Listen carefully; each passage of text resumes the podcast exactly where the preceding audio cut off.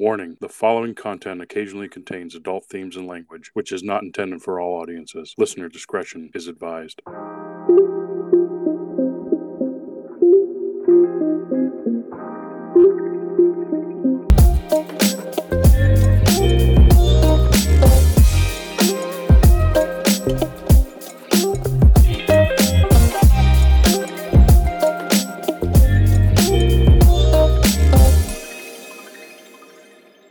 And welcome back to yet another episode of Cinematic Rewind. Joining me today to talk about Fight Club is Cookie You never talk about it. First rule. and Regent. Y- Yeah, come on, man. Why are you violating the first rule?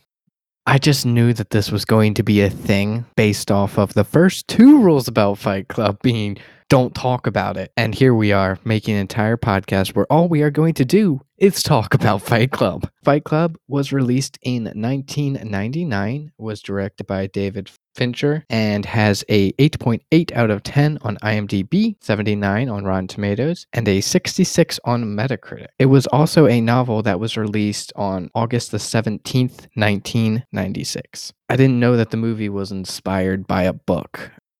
Yeah, I mean, it definitely relies heavily on it from what I saw. I don't have any knowledge about the book and I don't remember anyone talking about it, but apparently it was a big deal at the time. Hmm. Regent, have you read it? No, actually. I actually didn't know it was a book at all.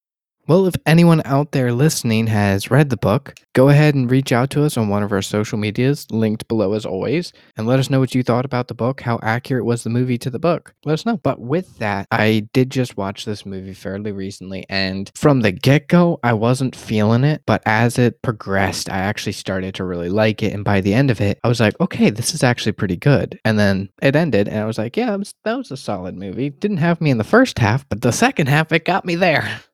Yeah, I definitely would like to talk about that because that's actually one of my notes that I have about. All right, we'll definitely have to do that. But before we do that, what is your guys' history with this film? We'll go to you first, Regent. Say for me, because the movie came out when I was barely 11. Actually, I just turned 11, going on 12. So this would have been fifth grade, going into sixth grade, sounds like, from that, that time period. I didn't, well, obviously, I didn't see it in movies because, you know, child. Didn't get my hands on until probably college. Yeah, it was had to be college when me and my um, dormitory hallmates, we literally had a collection of movies between the eight of us, and I had like the bigger collection because at the time that's all I was doing was collecting movies and saving them up for school for class projects. We decided to do a movie night in the RA's room for Fight Club and have people come over and watch it, and that's when I was fun able to actually really watch the movie. But after that, I didn't. I wouldn't say it. It wasn't necessarily a cult movie to me. Like I know to a lot of people, this is a cult classic for viewers. I think it's a very solid movie. I think it's really good for both their catalogs of actors for their careers, both Edward Norton, Brad Pitt, respectively. Hell, even the cameos by Meatloaf and Jared Leto was a nice touch too. But we'll get more into that down the down the road in this episode. Oh, yeah. What about you, Cookie? What's your history with the film? Somewhat similar, and it's actually going to bring pieces that I've spoke about on the podcast. Just like Regent, I was around that age too. However, my dad, what he would do is he was both my parents. They would be completely fine with me watching R-rated movies as long as it didn't just go into certain extents. Like certain foul language was fine, but if it had like a bunch of different nudity and certain topics that was just too grotesque or something like that, it would definitely be a no-no. And my parents didn't even care to watch that kind of stuff anyway, so it didn't come up that much. But this movie in my history, it was the only time that my dad would not allow me to watch a film that he watched because what he would do is he would vet films. He'll watch them twice. He'll get them from Blockbuster. If it was something like kind of like this, where it was a little bit more action packed or a little bit more manly type of a movie, he would watch it like on Friday night, and then depending on how he felt about it, he would let me watch on Saturday night with him. And we actually did that pretty regularly. But this was the first and only time, and it stuck in my memory. When I asked him on Saturday, I was like, "Hey, can can I watch this?" I, I saw it on commercials a whole lot, and I remember his face. He looked at me. He was like, "Nah, nah, nah son, this this one, nah, this is too much for you." Similar to Regent, I actually did get a chance once I went to college to watch it. Even though I've talked about on the podcast before, I was able to start renting movies as a, a teenager, 16 and 17. It still just wasn't on my radar to go back and rewatch. And I was fortunate with going to the school that I went to. It had a large library of movies that you could just borrow as students, and this was one of the first ones I wanted to. Now, to the point of me watching it, I was impressed when I watched it, as in, like, oh, okay, I can see why it became a cult classic, why it's referenced in pop culture. It kind of stopped right there. It was one of those things where I enjoyed it, glad to know what everyone was talking about, and then I didn't care to ever watch it again. Not necessarily in a bad way, but I feel like I got I got what I wanted out of the movie. And then I recently rewatched it again. I definitely picked up more. I think it's a movie that you have to rewatch multiple times if you really want to catch all the stuff. And I'll dive more into that because I do want to speak more about the pros and cons to building a movie that way. But ultimately, I did enjoy it. Yeah, that's my history with the film. Okay. Was this film like very large when it came out? Did it have a huge following? Like, what was the reception of it? And that's an open question for both of you to answer. I'll let you go first, Regent. I mean, f- for me and my core group of friends at that time, I really have no clue because it wasn't something we were concerned about in that at that time of year. At least for that type of movie coming out, because back then that was the kind of movie we couldn't see, obviously without our parents being there. So for a lot of us, it was very much like the Lord of the Rings movies. I mean, at least for me, the first Resident Evil movie when it came out, and there's other movies that came out that were kind of higher providence in this movie. Like I, as a young kid, I never got behind what the point of this movie was supposed to be. It literally was just a bit of people, grown men fighting, and then Brad Pitt with his shirt off, just laughing about it as people are beating the crap out of each other. Okay. So I don't think it really had a profound impact in my youth. It wasn't until I was older and seeing the movie that I see how good of a film it was. But then it became a meme with the whole don't talk about Fight Club and then saying rule number one and just repeating like different rules to each other as part of a gag versus being serious. I actually got to see more the impact it had socially speaking because I, I watched a bunch of TV shows and movies around that time, uh, especially like primetime TV. I do remember, so this is going to kind of go into the pros and cons. I'm going to go ahead and start opening into that because I do feel like culturally speaking, it did well, it got really well known, but it relied heavily on Brad Pitt, number one, and then Edward Norton, two. Edward Norton was doing pretty good, but he just wasn't Brad Pitt's name at the time. So I feel like the marketing really stressed about Brad Pitt. They also tried to focus on a lot of the common phrases from the film. That whole Fight Club first rule, that was heavily like you can go and look in the trailers now. It's all over the marketing materials. They really try to focus on certain pieces from a marketing standpoint, and then that ultimately was known. I would actually argue huge amount of people knew about the film. They knew about the joke about the first rule, and I would easily argue maybe a third at best watched the film. I do feel like it did have an impact, but not because people watched it. It was just the marketing was pretty good on their end of that. Hmm, okay. Yeah, I looked up online and it looks like the movie did have like very mixed reviews when it came out. As from critics, it looks like it got some good reviews, some bad reviews, but from audiences, it actually looks like it got very good reviews. So it's like a mixed bag. So I think more from a social standpoint, like Cookie's talking about, it was more successful, but from critics, they're like, it has problems, but it was good. I think that's a great way to sum up, and we could dive into why. Oh, yeah, absolutely. So let's go ahead and dive into the movie. And to start off, I started this movie with a trope in films where I get worried, where it's you open to what is the end of the film, and then you have to jump back in time, and then that is the entire film up and you up until you get to the point where the movie started. Those can work really well or really, really bad. And I was concerned off the get-go about that. I was like, oh no, please don't goof this up. Please let there be tension about, well, how did he get there? What what's all this about? Who's Tyler? And for the first half of the movie, I didn't care. And I was kind of upset about that because I wanted to care about the film because I've heard so much about it. And I was disappointed that I didn't care more. Now, once the movie had progressed a little bit and you start getting into the building of the soap, that's when I got more invested. I'm like, okay, this seems to be a bit more anarchist than just a fight club. And that's when I started to care. So it redeemed itself by like the halfway point in the film. Yeah, I can agree with that because even on a rewatch, I think it hit me harder. Around about the halfway point, I was watching it mostly because I knew what was going to happen and it was just interesting to see again. But definitely a huge thought popped in my head halfway. I was like, I wish this movie would end around about here. I can't immediately say without watching again or really taking the time to go through every piece of the scenes, but I think the first half has like its own plot. It's not a great plot, but it has its own plot. And I feel like it kind of runs its course. Then it switches gears and it becomes the more interesting half. But there's also a challenge with that is the second half almost has nothing to do with what you thought Fight Club and the whole marketing was presenting and what the original first half of the plot was. Second half feels like it's almost like its own movie, and the first half was just more of world building, explaining like the main character's history. And now we get to the whole point of the film, even though I feel like the second half had nothing to do with Fight Club. And you could argue you needed Fight Club for these pieces to work. And that's where I bring up the pros and cons. You could say it's creative, but you could also argue like, hey, I almost didn't make it to the second half of that film. and that's that's definitely where I felt even even though I knew what was going to happen.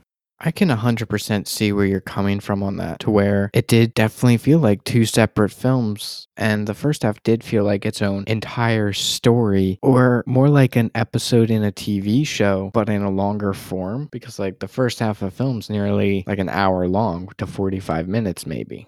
Oh yeah, and it feels like you're just introducing characters. That's why I say like world building. You're, introducing characters. This is their motives. This is some of their backgrounds. Here's how they interact. I'm also careful saying that it feels like its own film because unfortunately I don't feel like it was a complete story anyway. It was just more of a kind of like you said, it's a TV show. Most TV shows don't have a full plot within one episode, so I think that's a great way to put it that way. See, and that's kind of where I'm a little different because from what you're explaining as I'm trying to process all this, it makes me relate to both the narrator and Tyler Durden's perspectives of the world. It feels what you're explaining is literally the overall gist of both those characters as the sum of their parts, both as individuals and as one in the same as we know later on in the movie. I just feel like, like you said earlier, the Fight Club itself had to help get from point A to point B without that particular bridgement or here's this thing that these characters go to and start building from. Without without that key focal point, I don't think with that alone, it would have been just a movie as a whole. I think it would just been two empty plot points that had no correlations to each other other than one person having a identity crisis and, um, and trying to figure out what to do fulfilling with their life.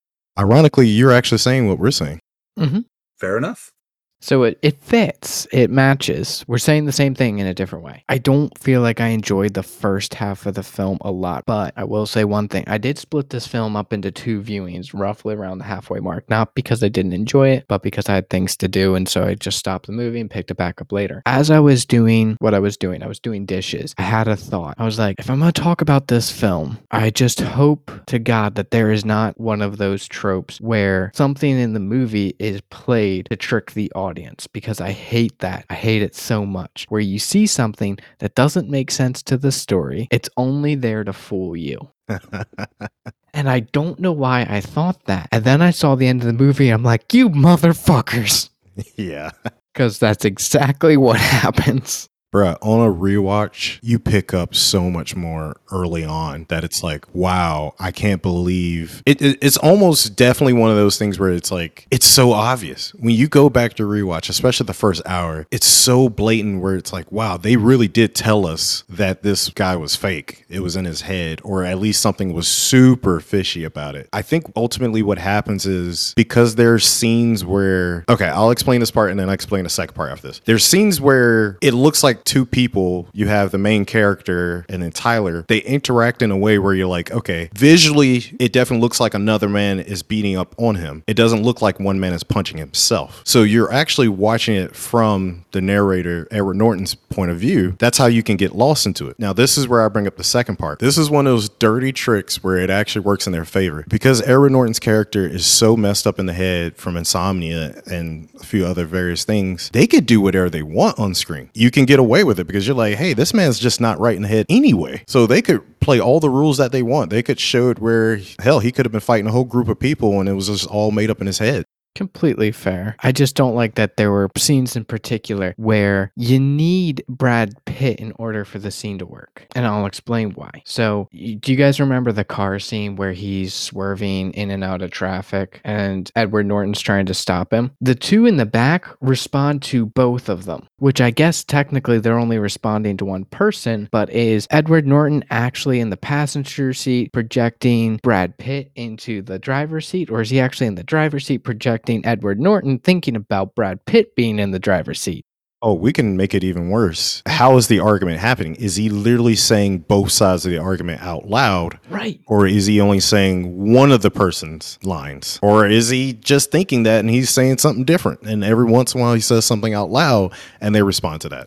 It seems to me that he's actually saying one half of the conversation out loud. That's what I would think. Here's the tough part. Is it always Brad Pitt? Is it always him that we see? Is it a mixture? I think that's part of the challenge, which earlier I wasn't necessarily giving the filmmaker credit for it. I was just more giving respect to it because it does kind of get on my nerves from time to time whenever, since this is my second or third viewing of it. When I see scenes just like what you're talking about, where it's like, it visually looks like, like it couldn't visually been one sided. There's movies where they'll have another character that's on screen, but the two never interact. And that's why you can get away with stuff like that. And I'm not going to spoil that for certain movies, but I think you two probably know some of the movies I'm talking about where they get away with that. But in this case, that's what bothered me is you can physically see where Edward Norton's body could not be in that position unless another human being was hitting him that kind of way, Brad Brad Pitt specifically. And that's what I mean. Like, you know, the way he was swollen his body, and rolling around, fighting Brad Pitt, you can't make that look one-sided. So even if someone really saw him fighting himself, it will look physically different if you get what I'm trying to say. I get what you're trying to say. And there's one scene, again, that points us out. Do you remember when Fight Club is discovered by the mobster who owns the building? Yes. Okay, so the mobster starts beating up on Brad Pitt, and he's laying there on the ground after taking a severe beating, nearly passed out. And then Edward Norton jumps on top of the mobster. The mobster responds to Edward Norton while, I guess, the security guard, while the actual mobster guy is responding to Brad Pitt. So there's two people who interact with both sides. Oh my gosh. Yeah, I kind of want to see that scene again because you're right. I, by the time that point in the movie, it's just so much has happened. There's still so much more to go. I just didn't even think about it. And I'm glad you did now because, yep. Once the reveal happened, I'm like, wait a minute, this doesn't make sense. And I was waiting for the movie to pull a, an Uno reverse card and just be like, haha, got you again, bitch. and then tell me that, well, Tyler is actually real and he just is playing this big brain game on Edward Norton because of that mobster and the car scene. Yeah, it's one of those things where even if we do the critique, because of the way they create the story, I hate to say it, they can get away with it because you could easily argue you saw everything from Edward Norton's mind, and this is how his mind processed it. Right. You can say that we can't exactly trust Edward Norton because he's an unreliable narrator, but you can trust the other people in the scene. So, in that case, the mobster discovering Fight Club still works. Oh, wait. Actually, that's sorry. I'll just let that go. But sorry, I hate to say it again. You could easily argue the entire movie is from his point of view. He was the establishing character from the start, and he went back in his own memory. Yeah, that's fair. And I hate to defend them because I'm with you, but I can't help but look on both sides. Like they created the story that way. It's so easy to deflect onto that, and I don't like it. to just be like, well, it's told from an unreliable narrator, so there's going to be some things that don't make sense. It's like, no, there's a plot hole in your fucking movie. exactly. And they're just like, shh, Don't talk about it. just let it happen. It reminds me when stories use time travel to fix shit. And it's like, that's just too easy. I will say, Brad Pitt, while we're talking about the mobster scene, did a phenomenal job acting because he legitimately gave off this I'm actually in control of the situation. You just happen to think you are. Yep, to the very last second, he did that really well. I knew the plot twist, and I still was just sold on his character that there was like two fucking people in the room. just hate to say it that way, but yeah, I have to give them credit on that. It's really solid acting. This is my first view of the film, and just watching that scene, I was like, this dude's nuts. And I really like it. There's another scene that also I will give hats off to the writers and to both Edward Norton and to Brad Pitt is the scene with the chemical burn. Again, another scene that may have a plot hole in it, but also it's just very well written and very well acted. Just the interaction between the two and how he's talking about the chemical burn and setting you free and all of that. And Edward Norton's trying to use his therapy to sort of get himself out of the situation. And then Brad Pitt being absolutely insane. And then, especially on a rewatch, I, I got to get more of these pieces. Is that you start picking up on when Edward Norton kind of gains a little bit of his sanity back, but then he slips back. And those typically are moments where Tyler, so Brad Pitt's character, just disappears. The moments that he just completely disappears, it doesn't make sense. That's a little bit of Edward Norton coming back. I wouldn't say he's totally back until he shoots himself. And I think that's ultimately like the adrenaline just shock to the system to bring him back. And even then, I, I don't know anything about insomnia, so I can't even say if that's necessarily a full solution. But to the point though, they did really well with that in the movie. Are those subtle moments once again where when you rewatch it, you're like, wow, this is so much more obvious than I thought. Something crazy happens to him, and then Tyler disappears, and then a little bit of time goes by where he's not sleeping, and now Brad Pitt's character's back. Yeah, I do like that. And it also confuses me again. And I know that parts of this movie confuse me, even though as much as I enjoyed it, is while he's sleeping, is he still getting up and doing all these things? Is he creating this army? Is he giving orders? Or is he legitimately sleeping? And that's why he disappears. Because a lot of stuff seems to go down while he's sleeping and a lot of development happens, but yet Tyler's not there, technically. Man, that phrase a lot doesn't even do justice because that man apparently changed half of America behind the scenes.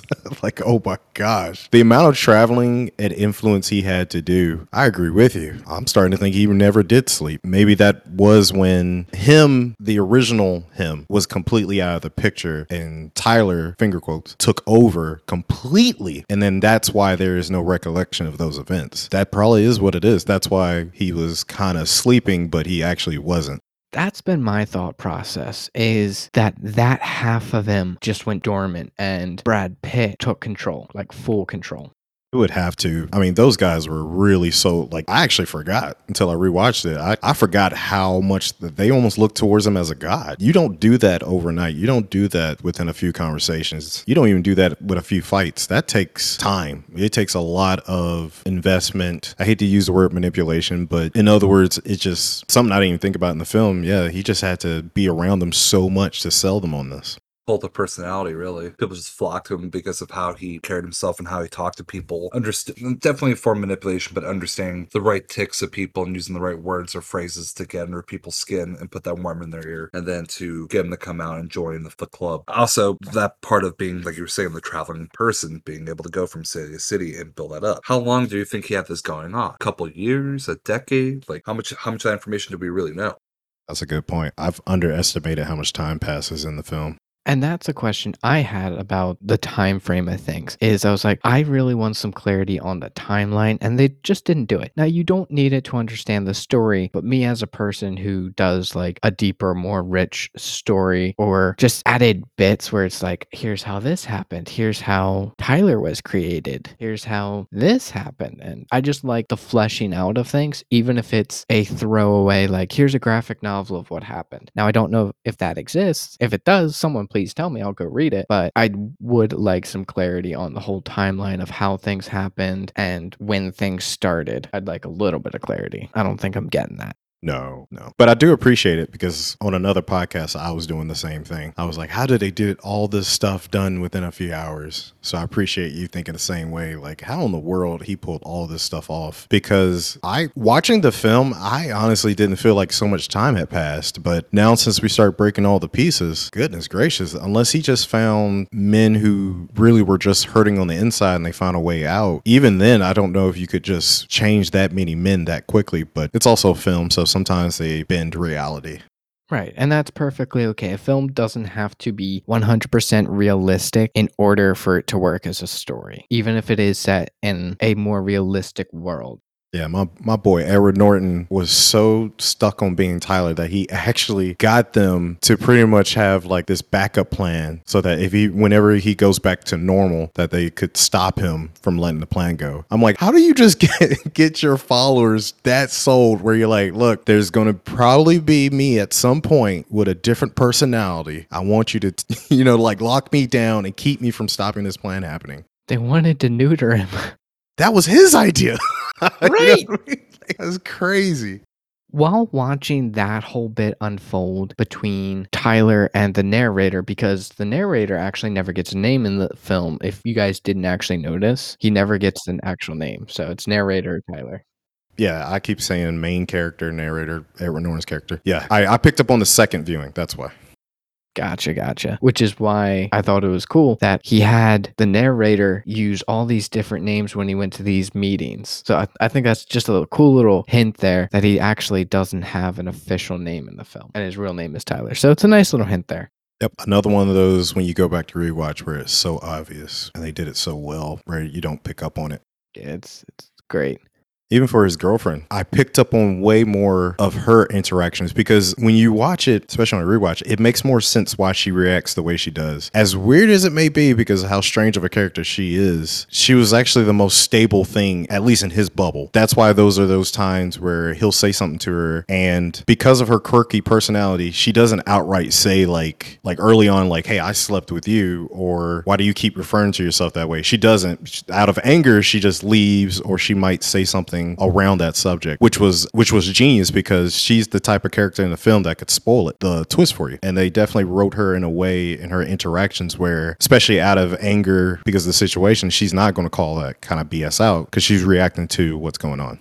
That's also something that's got my brain scratching. This movie's just got my brain scratching, and I like it. It's a good brain scratch movie where you're just like, well, wait, how did this happen? And how did this happen? It makes you think, and I like that. I like movies where I have to think about it a little bit afterwards. Is that whole dynamic between her and Tyler and the narrator? Is certain things sort of happen as he's cleaning his clothes, he's turning off the power, he's cleaning up the apartment, and all the meanwhile, Tyler's actually having sex with with her upstairs. It just boggles my brain how that would even work. As messed up as this sounds, I feel like he was obviously physically with her, or it could be vice versa, is that he's physically with her, but his brain is downstairs. As messed up as that sounds, that's a possibility. And as crazy as this sounds, it could be vice versa.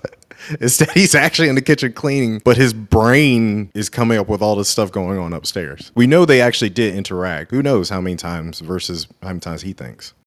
It's insane. It makes my brain hurt a little bit and I like it. Yeah. That whole dynamic is basically the whole film, the dynamic between the narrator and Tyler. Now, to touch on it a little bit, we had talked about it previously, is where the whole Fight Club thing didn't seem like it mattered. And that left me a little disappointed because number one, it's the title of the fucking movie. And number two, it's all anyone ever talks about this film. The one thing you're not supposed to talk about is the one thing everyone talks about is the Fight Club. No, ironic, right? Not only is the only thing, that's the only piece of the movie. Even when you watch it and you walk away, guess what you still talk about? The Fight Club part. Ah, I have a feeling I'm going to be one of those people that's going to only talk about the Fight Club and not the crazy dynamic. No, anyone I've ever talked to about the film, we kind of talk about it in general or the actual Fight Club piece, but not saying the twist at the end wasn't good or great. I, I actually did enjoy it. It's one of those things where I don't want to say it didn't have a big impact, but it's just not one of those things you talk about in the movie. I, I don't know how to explain it. It just doesn't feel as impactful as some other plot twists that you've seen in other films. Nowhere near as impactful. And I think I know why. Because in the film, it's played as such a small moment. It's not this big grand reveal like, I've been you this whole time and you've secretly wanted this this whole time. And then it, he sort of just goes on this huge spiral. It's the reveal, about 30 seconds of flashback, boom, he passes out. That's it. It's such a short scene. Yes, it works, but is it as impactful as it could have been? No.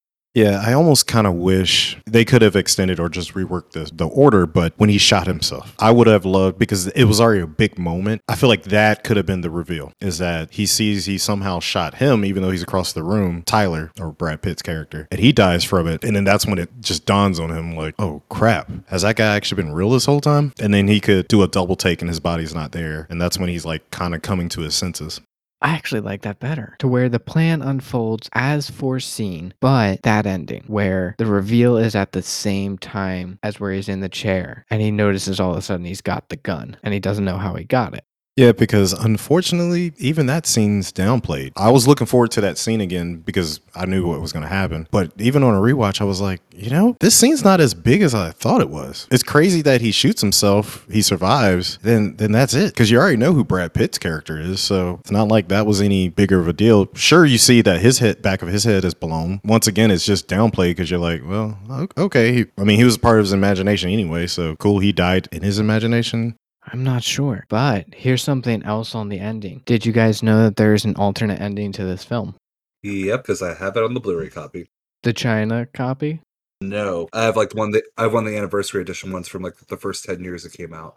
Okay, so is this the one where Brad Pitt, Edward Norton, and Helena are not in the final end of the movie? If my memory calls because I haven't watched my version in quite a while, I think it's just the camera viewing out to the landscape of the city as buildings are set setting on fire in front of it. Okay. So no, there's an actual alternate alternate ending that was released internationally.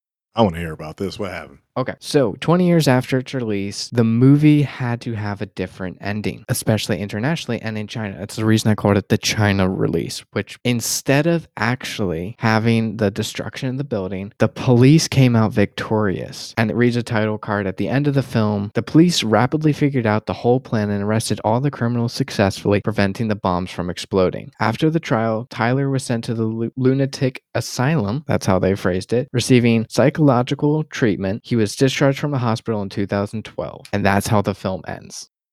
oh my god. You never have that ending. It ends with the whole him being interrogated. That would be the end of the film, basically. I don't know if that's where they stop the film, but I know that the bombing never happens. Honestly, I don't even need the bombing, but that final moment for me works where it just cuts off because I don't feel like just because the buildings was exploding, I don't feel like that was a resolution. For me, I think the resolution was him shooting himself in the head and he got a little bit of his sanity back, which is weird to say. And that was good enough for me right there. Yeah. I think the reason that they did that for the international release was because it was anti capitalism and it sent messages of anarchy. Right quick, have you both heard about the Anarchist Cookbook? Yes. No. Don't look it up. Don't look it up. Listeners, don't look it up. But there's a reason why I'm asking. Venture, have you seen the movie? I have not. Okay, Regent, there's a movie about it. Now the the movie, I think it was banned from theaters, but you can still watch it. I just don't know how it is on the internet. But that movie reminds me of why they they wanted to block it because it's a similar concept to to all that kind of stuff. So I'm not going to go down that tangent, but just pointing out that yeah, films from time to time do that stuff. And I know we've talked about that on the podcast before. It's like you got to be ballsy to make a movie, especially like in America, to be almost a little bit anti-American. Hmm And real quick to the listeners and to your region who do not know what that cookbook is and why we say don't look it up is that it is quite literally an anarchist cookbook. It has a, a bunch of stuff in there that if you do look it up, you are put on a watch list. It is one of the biggest ways to get put on a watch list. So that's why we say don't look it up because you don't want to be on a watch list. No one does. You're put on a watch list for the FBI. Do not do that. Do not look it up. Just watch this movie. Exactly. Just watch this and it's good enough. You'll be fine. But yeah, because of this ending of the actual ending, not the international ending. And when the movie came out, Brad Pitt said that audience members just started slowly getting up from their seats and not talking about it. They just started disappearing from the screening. Yeah, I know for myself, I saw the film pretty much every time by myself. But if I was in a theater, yeah, I could see myself pretty much being quiet or just saying, like, wow, that's quite the film, and just go about my day. That was pretty much my reaction to the film. I was like, all right, um, yeah, let's go.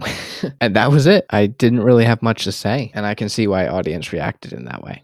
I would be in the same boat with you guys. I would definitely would try to process it. And if somebody was with me, try to talk to him about it. But if it was just myself, I'd probably be the first person out the door. Like, okay, I need to be at this place now.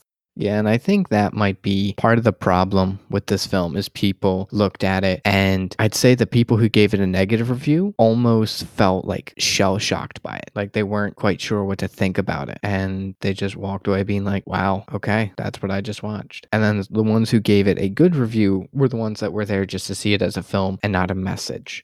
And I talked about the whole pros and cons, and I can kind of wrap that up now since we've talked multiple pieces of the film. I feel like the whole thing about, I want to say like him tripping, with him dealing with insomnia and who knows with how the story was told and stuff like that of what's real, what's what's not. It gets away with however they want to tell the story. They can just pretty much tell it however they want. So that's a pro, but a downside to that is if if you're a regular just movie watcher, it's a lot to take in this film. Oh my gosh. Even even though I knew what was happening, there was still just so much to process. And honestly, I was more intimidated even on this go around about how long the film was because I was like, damn, I don't remember it being this long. And hilariously enough, when you go back and think about the plot, the plot doesn't seem like there's enough to last that long of a film. But there's just so much small stuff that adds up to the bigger picture. That's why they get away with it. And the second half, the second half is a faster pace versus the first half. The second half, I don't know if necessarily a lot more time passed and they ran through it fast but I feel like the energy ramps up. It's a lot more going on getting to the plot point. Either way, though, I feel like it's a movie that's layered and it does deserve rewatches, but I could easily see the argument that once you see the movie one time, you kind of got enough of it as well.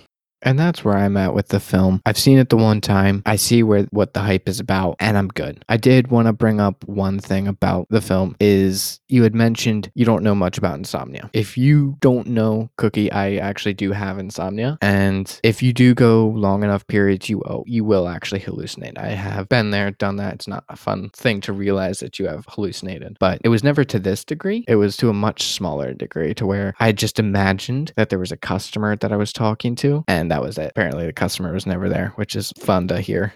Wow, learn a lot about you on this podcast. but yeah, it's accurate to a certain extent. But that's all I have to say on the film. Do you guys want to wrap it up with our review of the film? So basically, with the viewing and getting back to and rewatching everything, I would have to agree with critics and give it a solid seven and seven and a half out of ten. Per the points we spoke about throughout the episode, and the fact that the Fight Club was the glue holding this film together, had it not been there, I probably would have given it a much lower score. Yeah, similar to Regent, when I saw the reviews and the scoring, a lot of them essentially is over eight in total count, like eight, eight and a half. I feel like that's really high. I want to give the movie its credit. I think it is a good movie, but I feel like there's been movies that had lower scores that I think is better. And I'll go ahead and throw this out there is like a good example is like The Hitchhiker's Guide to the Galaxy. I know a little bit could be maybe it was just I'm into that comedy or something like that, but I feel like that was a more interesting film than Fight Club. I did enjoy Fight Club, but I feel like it's one of those one hit, you're good. And if you really want to dive into the plot, re- rewatches will help you more. But I feel like it's only got really 30 to 40 minutes of good content that could almost be told in that amount of time. So I do agree with Regent that 7 to 7.5, I think is pretty solid. And I'm going to give a similar score. I'm going to go with a 6.5. And reason being is I do feel like the first half of the film, while yes, it helps with world building, ultimately was pointless, except for the Fight Club. The movie could have started out with a lot less. The end result is the same. And I feel like that is sort of like a little bit of a letdown is I want to enjoy a film for its entirety and not just sections of it. I don't want to be engaged with sections of it and then sit back for a little bit and then lean forward when it gets exciting again. I want to be engaged engaged in the story, want to know about these characters, why things are happening, what their motives are. And I just wasn't feeling that in the first half. So that's why I give it a low score. But this movie does have a lot of phenomenal acting and had an actually good twist that for once I didn't see coming. So I give that to you, to the directors, to the actors, to the writers. Well done. You surprised me with the twist. Good job. You know what this reminds me of, just right quick to add? You know when you have puzzles and those there's puzzles out there that once you learn the solution, pretty much almost all the fun is gone. Yeah. I feel like that's for some people is that once once they got the reveal, it's like, okay, now I saw the solution to this puzzle. I'm good to go. I don't really need to go and review the puzzle or try it again. And I feel like that's kind of the movie for people. They got what they needed out of it and time to move on. That's a very accurate description. I like it. There's one puzzle out there that still scares me to this day, and that is the Beetlejuice recently deceased handbook. I am terrified of that puzzle. That's a new one in my book dude the pieces are so wonky they're the all these weird shapes i've never seen on a puzzle before and the colors on all of them are virtually the same and it's horrible i hate it so much i'm scared of that puzzle i feel like regent has a copy of that no, what I was originally going to chime in with was if you think that's to be concerning, you should look at the lament configuration from the Hellraiser series and have fun with that one. Oh, Hellraiser! That no, please do not ever put that on the list. At least, at least the first one. But with that, we're now going on a tangent. So, Regent and Cookie, thank you very much for joining me for this episode. Pleasure as always. I still can't believe we broke the first rule of this. And the second rule, if you can believe that as well. And rule six, because we're wearing shirts. Shh, who says I'm wearing a shirt? And thank you, listeners, for listening. If you did enjoy this podcast, a like, share, review on whichever platform you're probably listening to this episode on would be greatly appreciated. Also, share it with a friend. It helps the podcast grow. Word of mouth is one of the best ways, and both of them are absolutely free to you. So go ahead and do either one of those. There's also links to all of our social medias down below. So if you want to tell us that you've read the book of Fight Club, go ahead and do that. Or if you want to suggest a film, you can also do that there. But thank you very much for listening. We hope you enjoyed, and I hope you have a wonderful day. Thanks. Bye.